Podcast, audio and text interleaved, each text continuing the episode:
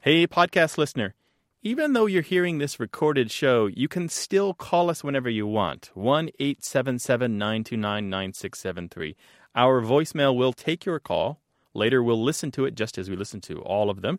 And then there's always a chance that we'll decide to have you on the show to ask your question or share your story.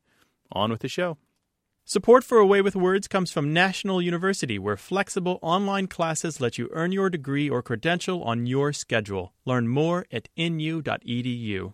And by MoseyPro Online Backup. MoseyPro protects your business's data with simple and secure backup solutions. Information available at mozy.com slash words.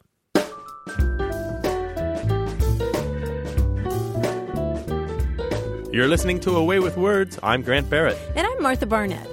Let's talk about numbers for a minute. Really big numbers. Okay, now you got your mega, as in mega 1000000s You got your giga, as in gigabyte, mhm. meaning a billion Right. bytes, right? But Grant, what about those times when you need a prefix for an even bigger number? Like, say, oh, 10 to the 27th power. What word are you going to use for that? Um, gazillion, quadrillion? I don't know. Make something up, right? A bazillion? Gazil bazillion. bigger than that, bigger than that. Oh, really? Well, yes, there's this um, Northern California college student who's been waging this valiant campaign over the last few months to get international scientific authorities to use the prefix hella Mm-hmm. Ah, yes. to indicate a multiple of one followed by 27 zeros. So, for example, you'd say the mass of the Earth is approximately six heligrams. Or the energy released by the sun is approximately 0.3 helawatts. Uh-huh. This student uh, garnered hella support for this idea on Facebook. He attracted about 63,000 people to uh, support his idea, but he met some resistance from the International Consultative Committee on Units. That is the scientific body that establishes these standards for the scientific community. And Grant, you know as well as anybody how Mm-hmm. difficult it is to come up with a word and be all excited about it and then go out Sure, and get sure. other people to use it. so, sure, it's it's incredibly difficult to get your word out there, but sixty three thousand is not a bad start, and I think he's Yeah. had some press about it and done He's some had a radio lot of interviews, press, right? yeah. Got to keep an Yeah. eye on this kid. You never Yeah. know; he could be changing language forever. Yay! My question for you is: It's not just measuring scientific units, right? It's has something to do with the amount of data that we're accumulating. We have a reason to use this prefix. We it's have not a just, need, yeah, right? Because we we are counting things of immense size. Right, right. Like the number of pennies in the Right. federal deficit. You Right. know, that's that's probably Uh, several Hella. hella. hella million or what is it? So how does it work? So I say hellillion or no? Uh, so it's hella in front of a measurement, right? Right. Okay. right. Okay. And of course, it's Very a good. Northern California expression, right? I mean, you've you've written Yeah, about hella. yeah. Hella is an adverb that basically means very. yeah. Like we have a hella great show for you today. Yeah, more coming up. If you want to participate, give us a call 1 877 929 9673 or put it in an email. You do have email. Words at waywardradio.org. Hello, you have a way with words. Hi, Hi, who's this? this is Louise Miller, Well, hello, Louise. Where are you calling from? Lake Kiowa, Texas. Well, welcome to the program. How can we help?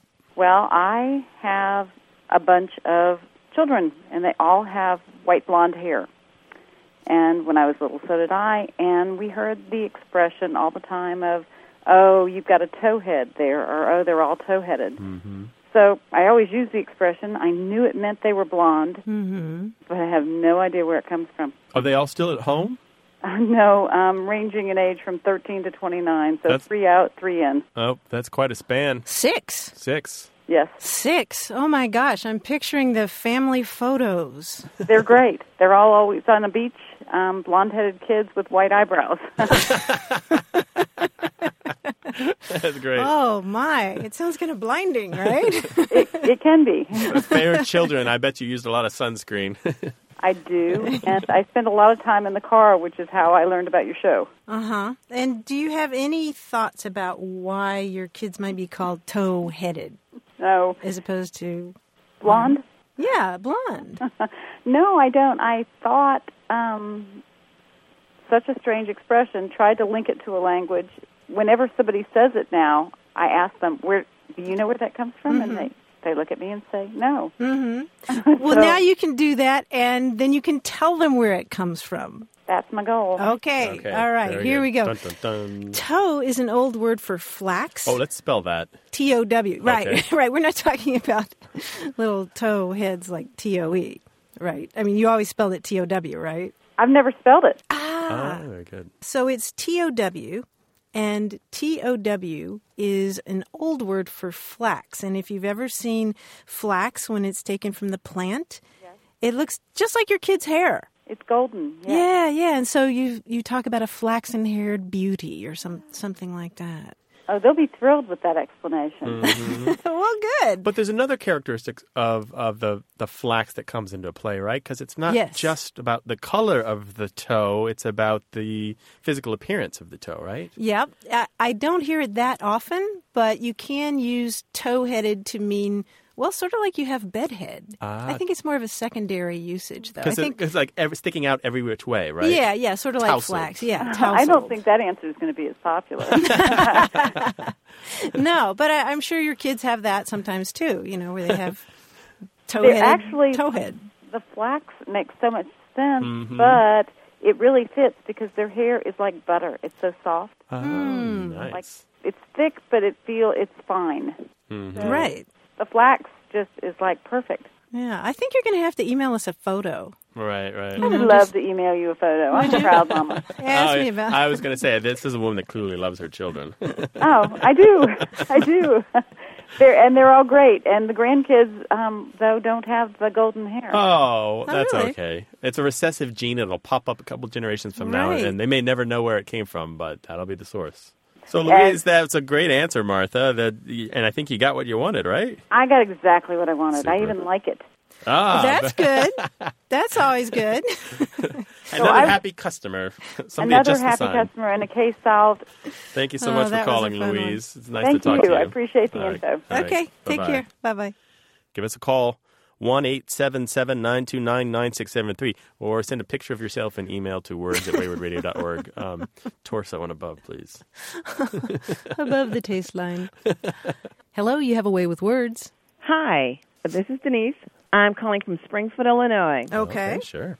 Uh, my question is um, when I was coming up, um, well, let me say this because I think this matters. Um, we're black, African American, and Mm-hmm. um, we already know that there are tons of sayings that, you know, we always say, oh, black people say. Mm-hmm. Mm-hmm. So when um, my family, we were coming up, my mom used to always say, um uh you know if you'd ask her for money or something like that she'd say i'm so broke i couldn't buy a louse and a wrestling jacket and and you know she would just say it and that we knew what she meant Mm-hmm. and um she also used to say something else um but she used to say that we all knew what she meant and so um one day when i was probably in my 30s and i called my mom and i said what does that mean and she would just always says, "What do you mean? What does it mean? It means I'm broke. It means we're broke. I can't buy a louse and a wrestling jacket." And I said, "You know, that doesn't mean anything to me, Mom. Exactly what? Well, I've even, um, you know, I've been writing your show, and I've even talked to other friends, other black friends, and they're going, "Oh yeah." I mean, we don't know what it means, but we've all heard it. And I've Hmm. talked to white friends who are going, "What? I've never heard anything like that." Hmm. Oh, interesting. so clearly it's it's a it's a phrase used you know in the black community among old people but um the only thing they can tell you is what you can al- already decipher is that means we don't have any money mm-hmm. so um i just thought you know after discovering your show um i thought well i'm going to ask them if they'd ever heard this or where it came from or Well, I got to say that um, I, um, this is a great little expression. I'm, I'm not surprised that it belongs to the older generation, and I'm also not surprised that it that it comes from an older generation of black folks because it is closely tied uh, to black Americans and black English. And you will find that particular expression, or actually something almost the same, in many books that talk about American speech um, from African Americans. So um, the version that I find here is most common, though, is not a louse, but a mosquito in a wrestling jacket. really Hmm. Yeah. But what's really interesting about those is that both of them um, they have to do with something small, and so any kind of clothing for a small insect wouldn't take very much fabric and wouldn't be very expensive. And the whole point is just it's like a really tiny piece of clothing, and you still can't afford it, right? oh yeah And a wrestling jacket, um, what it is, it's a it's a it's a outfit designed to I think like a boxer. I think to keep you cool before you go on. Okay. But maybe that's maybe we're thinking the same thing. well, are we thinking about a little bitty insect inside a great big giant jacket? No, I Is think that we're what thinking you about a- picture, Denise? Um, no, w- we actually, you know, if you knew my mother, we just Mm-hmm. we just knew we were broke. and, and but when I when I did try to visualize it, um, Mm-hmm. uh, it I always thought of a straight jacket, Uh-huh. not a wrestling jacket. But I don't know what a wrestling jacket looks like. Yeah, come to think you of know. it. I, and I and I had no idea what a louse was, so how a louse would look in a wrestling jacket, I could not conjure that up in my Uh, brain. Ah, Okay. Okay. Yeah, well, a louse we can help you with. I mean, that's Mm-hmm. that's the singular of lice. Ah, also a small insect, right? Yeah, yeah, like a Right. little little little Mm. bitty one.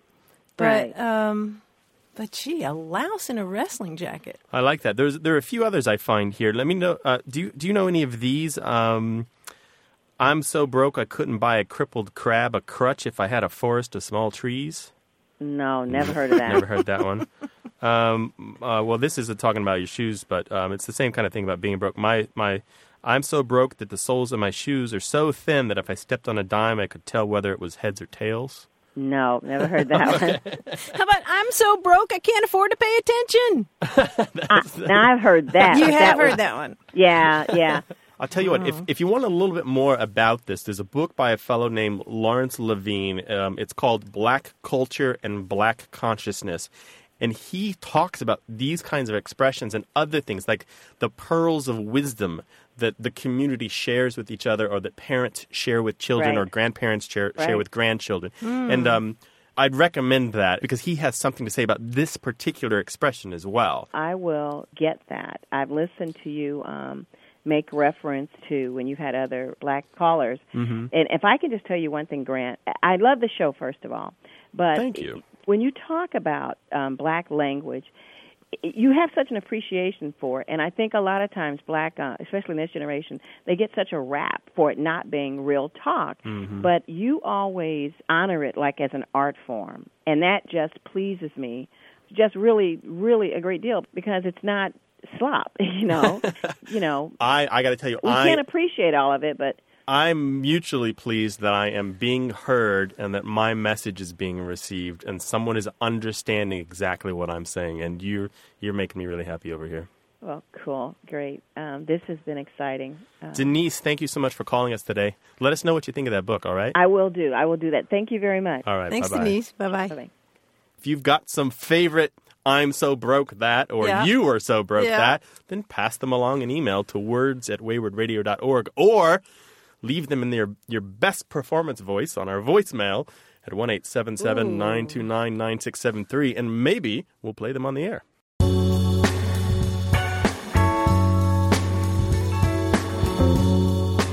Coming up, it's a word puzzle. Stick around for more on Away with Words.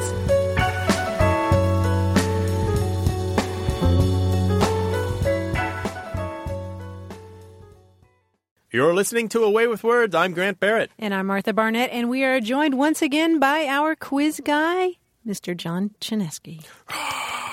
Welcome, Hello, fans. John. Hello, Martha. Welcome. Hello, Grant. How are Hi you? John, how you doing? I'm doing great, and I have something very interesting for you today. Uh, I love books. Who doesn't, right? Yeah, yeah, Right. sure. This year, my wife, Jennifer Michael Heck, the author, Mm-hmm. is one of the five judges of the nonfiction category of the National Book Awards. Oh, really? Yeah. We have received, no lie, in the past two months, over 500 nonfiction titles in the mail. Holy Incredible. moly. Yeah. Does she have to read all of them? Well, she has to. They have to pick a winner. They don't have to Yeah, read all of okay. them. Let's put it. That's what she says. But but there are five of them doing it together. They have a system. They're working it out. It's it's it's quite impressive. Very cool. I love the clever way that some of these books are titled. Now here's the quiz. I'll give you the title of an actual nonfiction book that has come out or is coming out this year, and I want you to take a stab at guessing what the book is about. Oh, love this Oh, already. This is Good, good. Hmm. Now, Hmm. whether you guess it or not, I'll follow with three options. You can pick from those, and you know it might confirm your original answer, or maybe you'll change your mind. Okay. For example, The Watchers.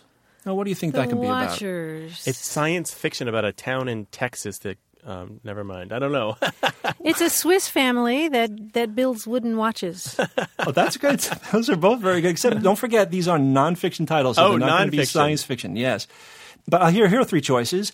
Is it about Nielsen audiences, surveillance in Hmm. America, or pediatric dentistry? I, oh, it's the second one. It's uh, the surveillance in America. Yeah, it, it is the second. The title is The Watchers, colon, The Rise of America's Surveillance State by Shane Harris. Okay, very good. Okay. Okay. Okay, here's the first book. Well, technically the second book. Here's a book called Extra Lives. Extra lives. This, This is a about f- the hi- fortified cat food. No, no, it's the history of video games. Okay, here are your choices.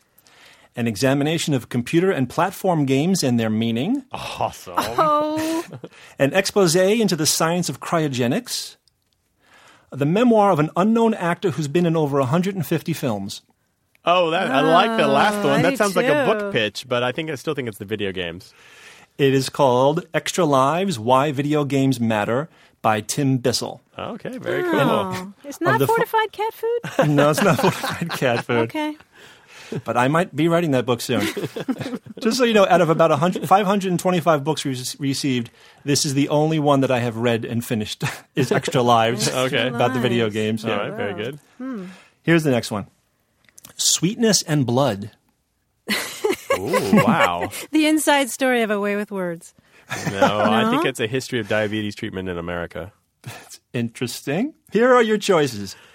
First is A History of the American Ballet Theater, Hmm. A History of Heavy Metal Music, A History of Surfing. Ooh. Ooh, that's hard. That's difficult. I'd say the Mm-hmm. first one. I'd say the second one. It is the third Ah! of history of surfing. The title of the book is "Sweetness and Blood: Get How S- How Surfing Spread from Hawaii and California to the Rest of the World with Some Unexpected Results" by Michael Scott Moore. Oh, Okay, making cool, a cool. note. Wow, I'm excited. All right, here is the next one: "Shock of Gray." It's a biography of Susan Sontag. Oh. Nice one. No, I bet Sorry, it's but- about the the aging of America. Interesting. Sorry, by saying "nice one," I guess I uh, I telegraphed the fact that it's not about Susan Sontag. That's okay. But the options are the story of the South during the Civil War, Hmm. Mm-hmm. the story of writer and monologuist Spalding Gray, Ah, the story of the aging of the world's population. ah, see, shock of gray. I'm voting Yeah. for the last one. yeah, the last one. It is C, Shock of Gray. The get ready for this. The aging of the world's population and how it pits young against old, child against parent, worker against boss, company against rival, and nation against nation by Ted C. Fishman. Well, Fishman has set out a big agenda. I wonder if he accomplishes it. Wow, what's the font size on that title? It's pretty tiny. Pretty tiny. All right, what else you Okay. got for us? Here's the next one. It's real, real short. Last call. it's about switching your phone company. Uh, it's Interesting. about uh, Let me give you the options, okay? It's either about the rise and fall of prohibition, the rise and fall of the personal pager, Hmm. the rise and fall of square dancing in America. oh, square nice. dancing is alive and well. It's got to be the first one. Yeah, the personal pager did decline, but I don't understand the call reference. It's got to be the first one. Yep, first one. That is correct. Last call. The, ri- the, the ti- title is The Rise and Fall of Prohibition by Daniel Okrent.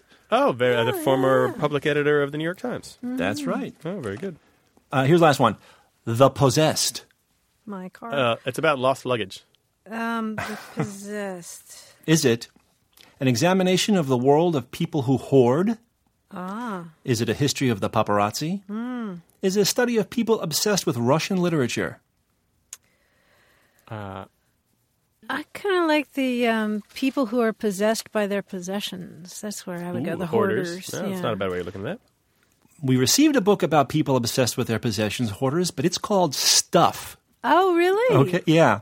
Okay. This book, The Possessed, is Adventures with Russian Books and the People Who Read Them by Elif wow. Badgelman. Yes. Oh, Really? Interesting. And that's my uh, quiz on book titles. You guys were just fantastic and very entertaining. Thank That you so was much. fascinating. Yeah, I'd it was- love that to was do a- another one of those sometime. And me too. That was a great. That's a new kind of quiz. We haven't done that before. Glad you like it. By the way, I want you I hope you know what you're going to be getting for Christmas. Five hundred books. uh, Something like that. Hey, John, thanks a lot.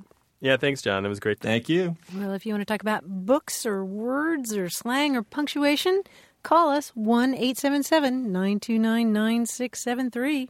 That's 1-877-929-9673 or send an email to words at waywardradio.org.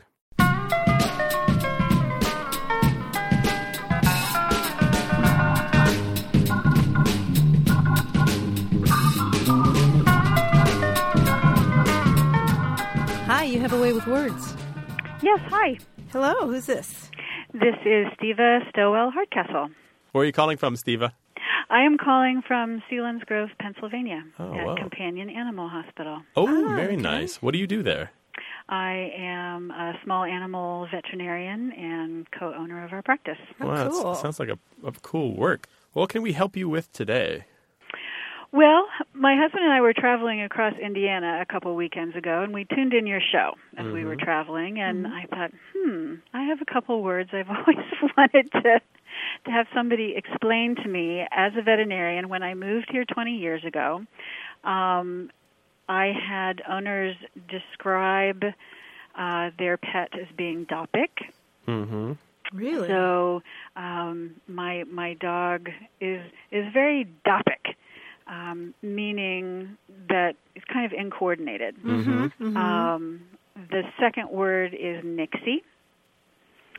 My kitten is very nixie. She gets on the table and she knocks things over. Hmm. Um, and the last one, which really kind of threw me, it was how long before I can get my cat dressed? Uh, dressed? like outfit? Or Boots? like this is interesting. And a feathered cap. um, so so yeah, and and actually, you know what they what they meant was how how long before I can have her spayed. ah, oh, okay. dress. So let's break these down one at a Whoa. time. Most of this is part of the same puzzle. Mm-hmm. But Dopic is really interesting. You'll often hear it said as Doplic, D O P L I C, or you'll see you'll hear it as Dopsy. There's a, a dozen different spellings for this word, but ultimately Dopic comes from the German word Dopic, D O P P I C H, which means clumsy or awkward. there you go. And so it is a direct borrowing into English from the Pennsylvania German or Pennsylvania Dutch, whatever you want to call it. Um, and it's, it shows up all the time in that region of the country. And I'm not surprised to find that it's still being used because it's a pretty handy word. Yes, it's a it's a wonderful word and certainly unique. And now that I I've inherently over the years know what it means. You know, when somebody says "oh, they're dopic," I I know what they're describing. Uh-huh, Um, But it I just wasn't sure if there was a direct word in German that that correlated with that. Hmm. Um, Nixie was the another one that you came up with. So if you have a Nixie kitty, that means the cat is doing what? They're naughty. They're naughty and Okay. playful, mm. and they're getting into trouble. This is a little more of a stretch, but I'm betting this also comes from German, from the German word nicht, Mm-hmm. Yeah. N I C H T, Yeah. which means no. Because when you have a cat or a child Right. doing something they shouldn't do, you're just like, no, no, no, or nick, nick, nick, right? Um, That's my guess, too. I and don't you'll know. find that uh, nick, and it's directly related to nicks in English. So you say, you know, nicks on that, meaning, uh, you know, no to that. Tons of different ways that this is entered into the language, but in this particular case, it's the word nicked, which means no. And dressed. Dressed. for Uh, This I spade? don't. This is harder, and this is a guess, but I'm not afraid of guessing. I think this is just related to the field term for what you do when you cut an animal open that you've killed for meat. You dress Mm-hmm. an Yeah, that animal wouldn't in the surprise me. field when you take out the innards and prepare it. You know, Oh. dump it in the salt water, however it is you're preparing the animal. Okay.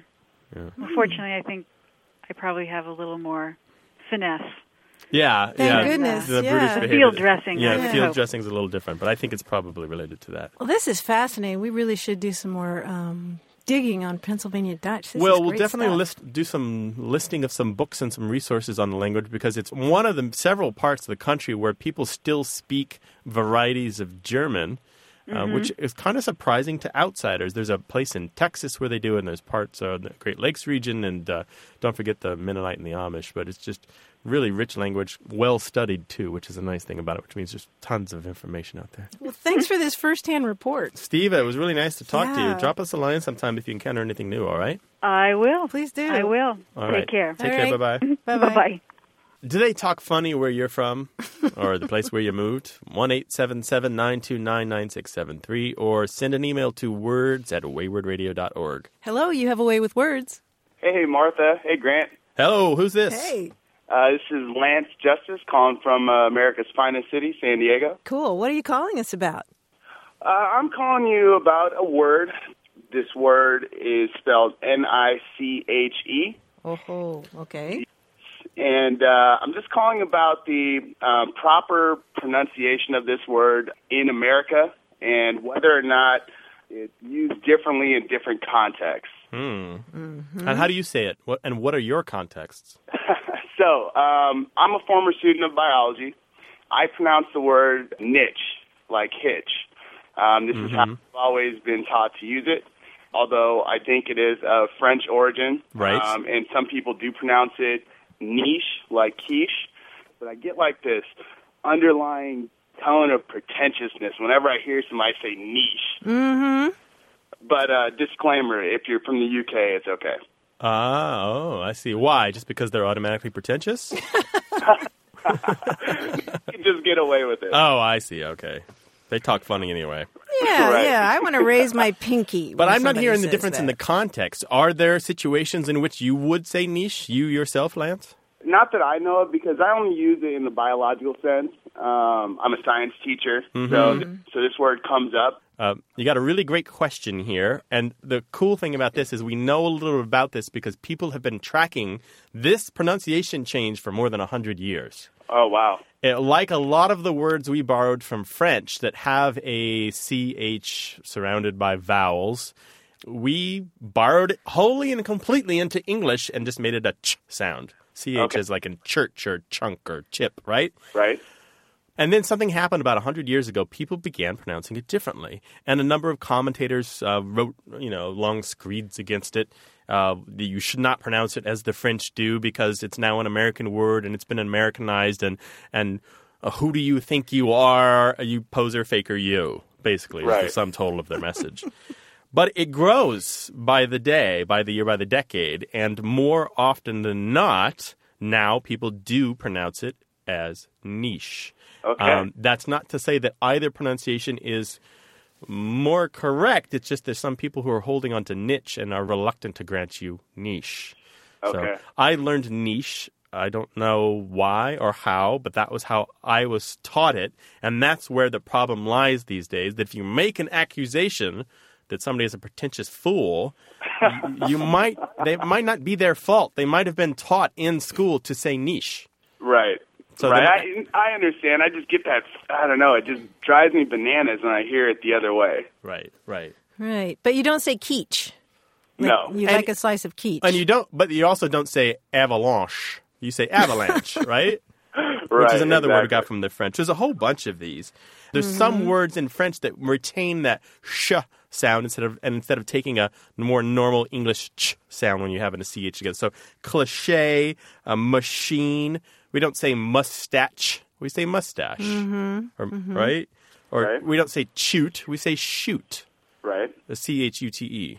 So, in any case, to summarize all my long meandering thought here on this is currently most experts say that pronunciation of the word is more formally niche, but both are acceptable. Okay. Thank you so much. I hope that helps. yes. Thanks, Lance. Thank you. Bye bye. Bye. so you say niche. I say niche, but Actually, I usually say Nicky. of course you I say do. I, I You're say such the most a no. I say the contrarian. most pretentious way possible, which is niche. I like that. I'm going to steal that. So say it my way.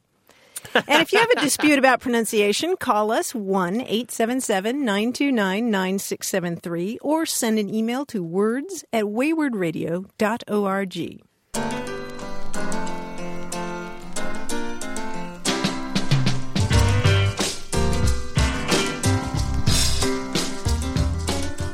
Grant, we had an email recently from Ann Heck in Indiana, and she wanted to know what you call what she calls the little blue whirly loading circle that stays up while she has to load something on a computer. Oh, right, sure. Mm-hmm. Remember, she said her husband taught high school English for over 30 years, and they have a son who has a degree in information technology, but they don't have a word for this, and she wants to show off and give them a word Mm-hmm. for that little thing that comes up on your computer screen while you're waiting for the computer to do something.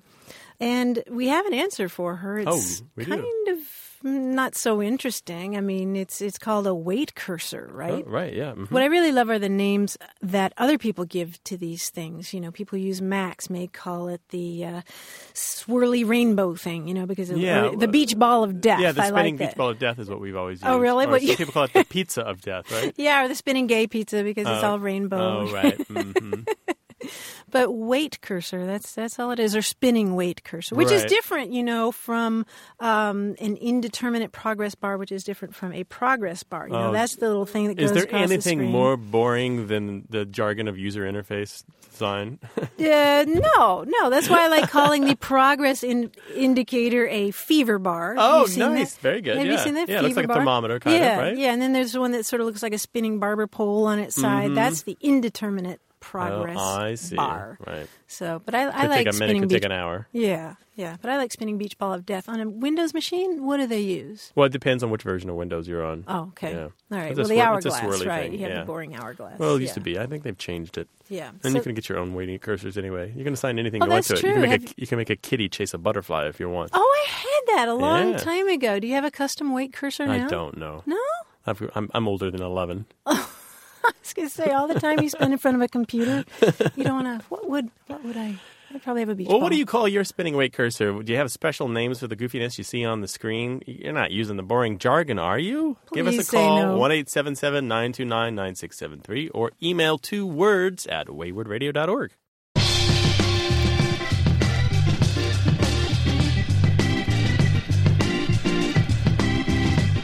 Stick around for more language questions and answers next on Away with Words.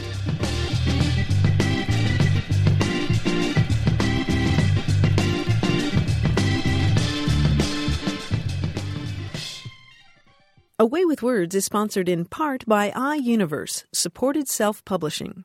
Is there a book in you? Information available at 1 800 authors or online at iUniverse.com. and by National Geographic Books, publishers of The Last Speakers, The Quest to Save the World's Most Endangered Languages by K. David Harrison from the Emmy nominated documentary The Linguist. In bookstores and on the web at shopng.com slash books. You're listening to Away with Words. I'm Martha Barnett. And I'm Grant Barrett. Martha, did you ever think that dictionaries also define numbers? Um, They do. I mean, we think about dictionaries being just for words, right? But Yeah. you, you can look up pretty much all the major numbers, not not 302, but you can look up 100. right. or a thousand, like the Right. big landmark numbers, Right. And they have definitions, and it's Right. interesting to me how differently they can be defined in order to get to that point. How do you describe a Hmm. number in words? Ooh, It's kind of a puzzle, that would right? be a challenge. Yeah. Yeah. One of the tricks that you can do is you can say that three is the sum of one and two. Okay. That's fair, right? Okay. Or you could say that it's one more than 2 Uh-huh. or you can say one less than four, right? Some dictionaries uh, will do all of these and also give the Arabic number, so you would write the numeral three there next to it, Okay. right? Okay. It's just really interesting. When you get to the higher numbers, though, it's more difficult because they kind of stick to this math. And so you get really crazy stuff like the New Oxford American Dictionary defines the number a million as the product of a thousand and a thousand. So a thousand times a thousand. Yeah. Mm-hmm. Huh, So, why didn't they just say it's one more than nine? or it's 10 to the sixth power, right? Hmm. And a trillion. Uh, the Collins dictionaries, for example, give it as one, the number represented as one followed by 12 zeros. That's one way to do it, right? Yeah, Uh-huh. that makes sense. or 10 to the power of 12 or a million million. They're doing the job of defining. It's as if the dictionary editor said, I have defined this word, but I don't know if that they've added clarity. yeah. it's kind of a cursory. Let's just go up to up one level of conversation. Putting numbers in the dictionary is kind of like obligatory. You kind of have to do it. But the question Right. is, do people actually consult the dictionary for the find out definition what a of number- numbers? I mean, don't maybe think so. this doesn't matter because you can just get away with putting anything. or you Hmm, yeah. could do what the Merriam-Webster dictionaries do. They just kind of bail on definitions altogether. Do they? Uh, well, In the unabridged, they just put a, a number table. Oh, they do. Yeah, see, that kind of Oh. solves the problem, Oh. right? Well, that's because they're so busy defining colors. I'm looking at one of my favorite entries in Merriam Webster, which is for geranium lake. Do tell. Which is a color. Geranium lake is a vivid red that is lighter and slightly yellower and stronger than apple red, yellower, lighter, and stronger than carmine, and bluer, lighter, and stronger than scarlet, also called spark. I mean, think about it. Trying to define numbers and colors, it's crazy. Yeah, the Collins dictionaries, when they define the color red, it says any of a group of colors, such as that of a ripe tomato or fresh blood, that lie at one end of the visible spectrum next to orange and are perceived by the eye when light in the approximate wavelength range 740 to 620 nanometers falls on the retina. Oh my gosh. Um, clarity, not Oh, my added. gosh. I Op- opacity is like at maximum levels there.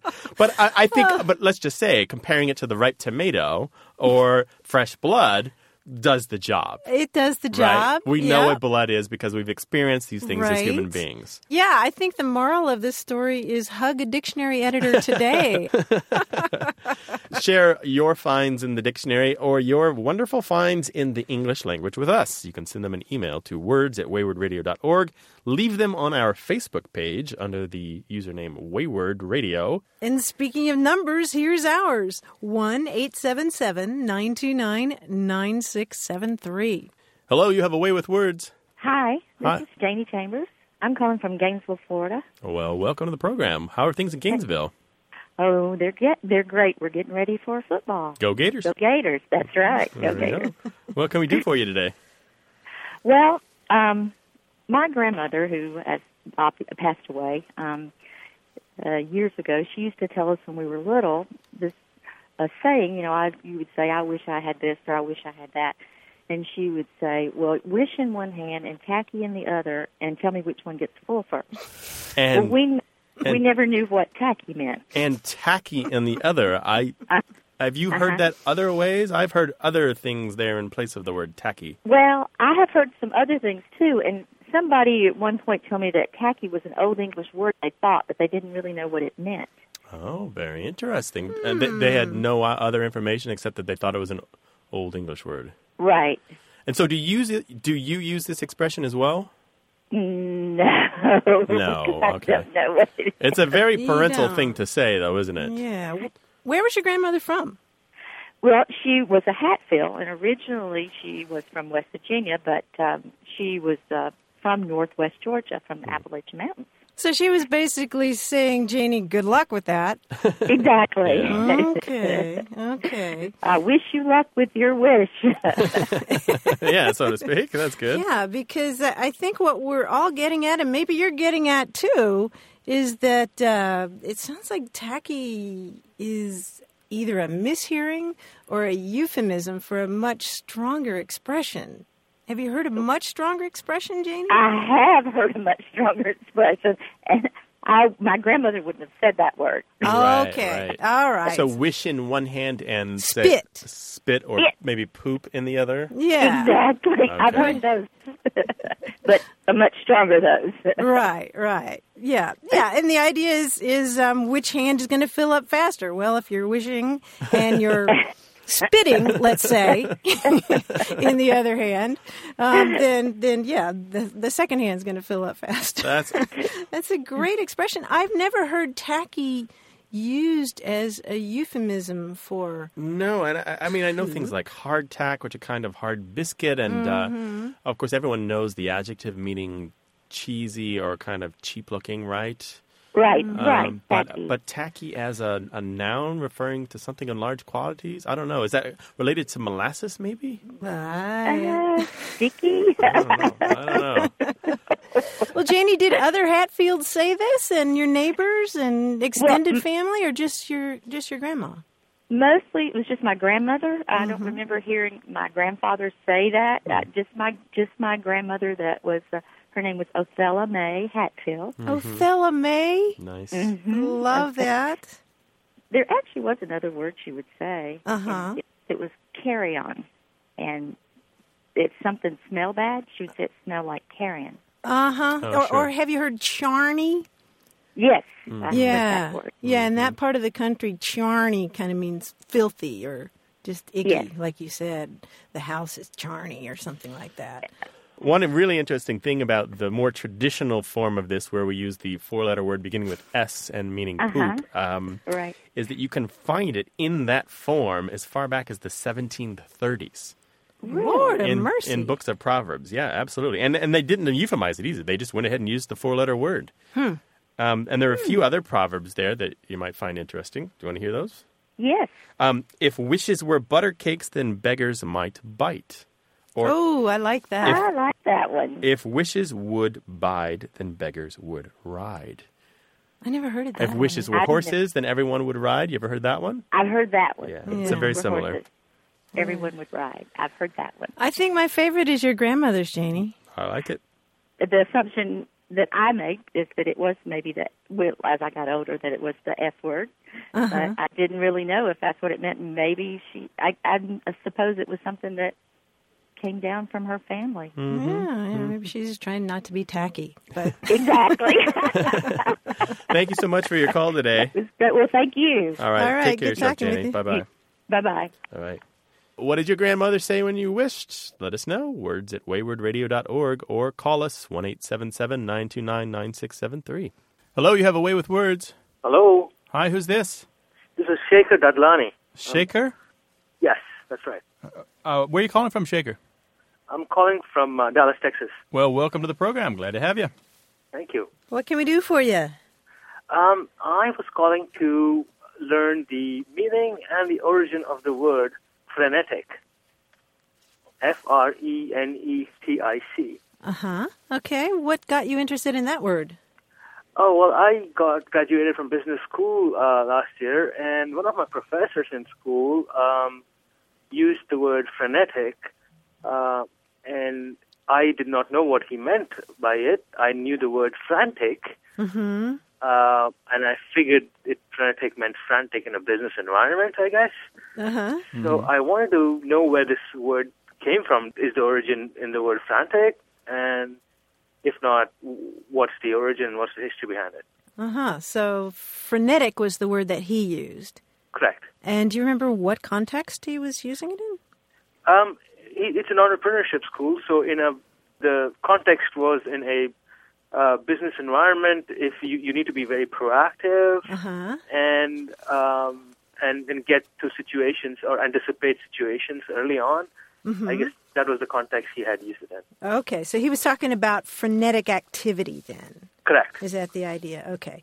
One dictionary has a pretty good distinction, uh, the American heritage, between these two adjectives, and it describes frenetic meaning wildly excited and frantic meaning highly excited. And I think that's the difference in just shades of meaning, that frenetic is a little bit more caffeinated, you might say. Would you agree Mm-hmm. Mm-hmm. with that, Grant? Yeah.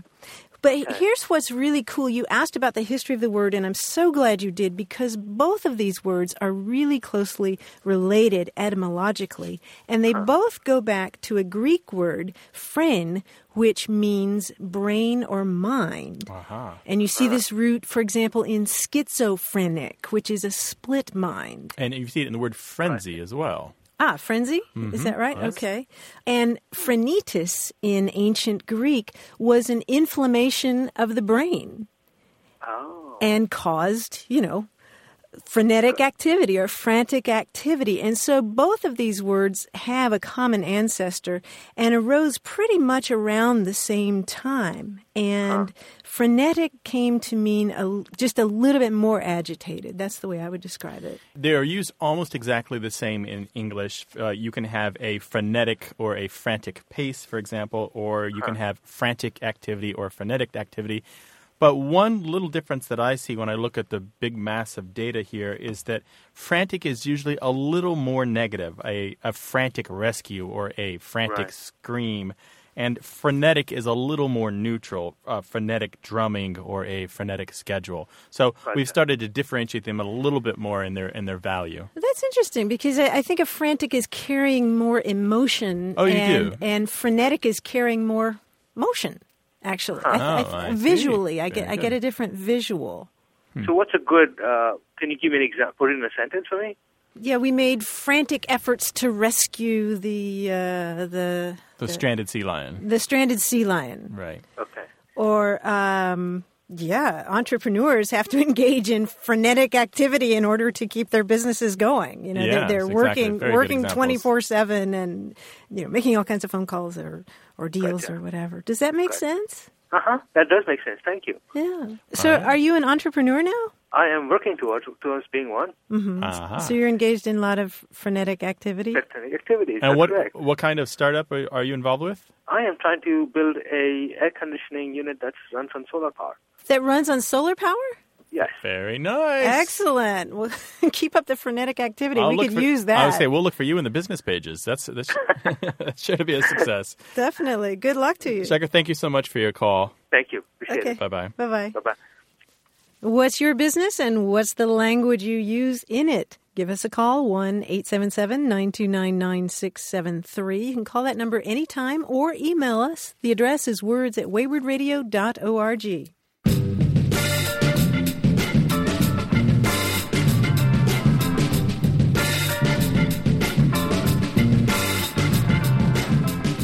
Martha, I want to share this book with you. I just got it in the mail. This is OK, The Improbable History of America's Greatest Word. It is the history of OK. Oh, That very okay. American expression that we all use Yep. every day, that has traveled around the globe and Yep. is used by people who speak a variety of languages. He has taken it from its earliest days in the early 1800s up through Ned Flanders and Oakley Dokley. And the author is a colleague of mine, Alan Metcalf. He teaches at McMurray College in Illinois. Um, he's a member of the American Dialect Society, the secretary, longstanding secretary.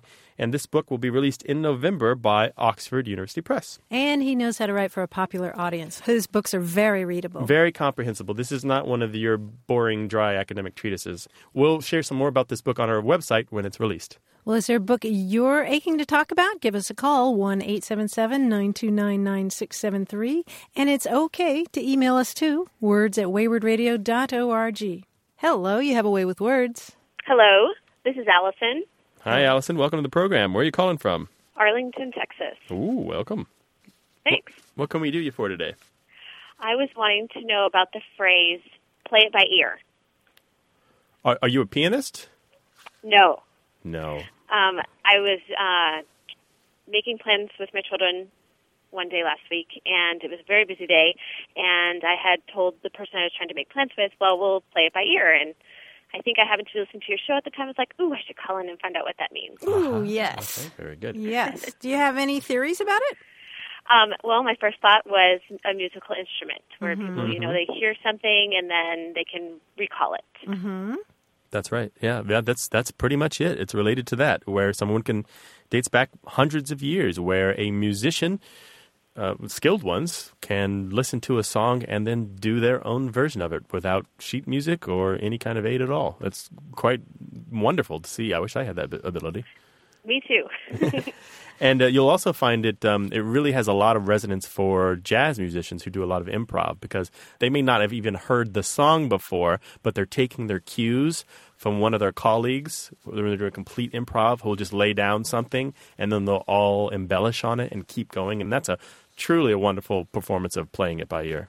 You know what? I have to confess that when I was really young, you know how you misunderstand words when you're really young or phrases? Oh, sure. I thought play it by ear. I thought it meant being a very skilled musician, but I really thought it meant playing with your ear on the piano. You know how at the state fair they put all that chicken feed on the little pianos and then the chickens peck at it? I thought play by ear was literally, I thought, you know, that's why people were so impressed with people. who Martha played walking by around with ear. an ocarina in her ear. Oh, so your That kids. would be entertaining. I should try that. So, do you, your Um, your kids understand that expression? Then they're not misunderstanding it the way I did.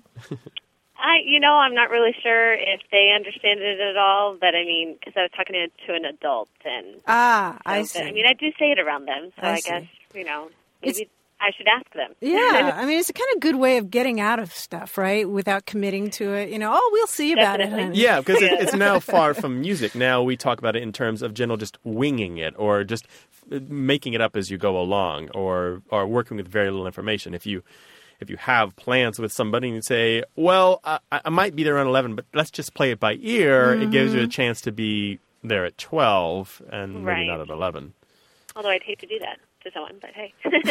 yeah, we all have different measures of time, don't we? yes, that's right. Well, hey, thanks a lot for calling. All right, thank you very much. Take care, Okay. Allison. All right, Ah, bye-bye. you too. Bye-bye. Bye bye.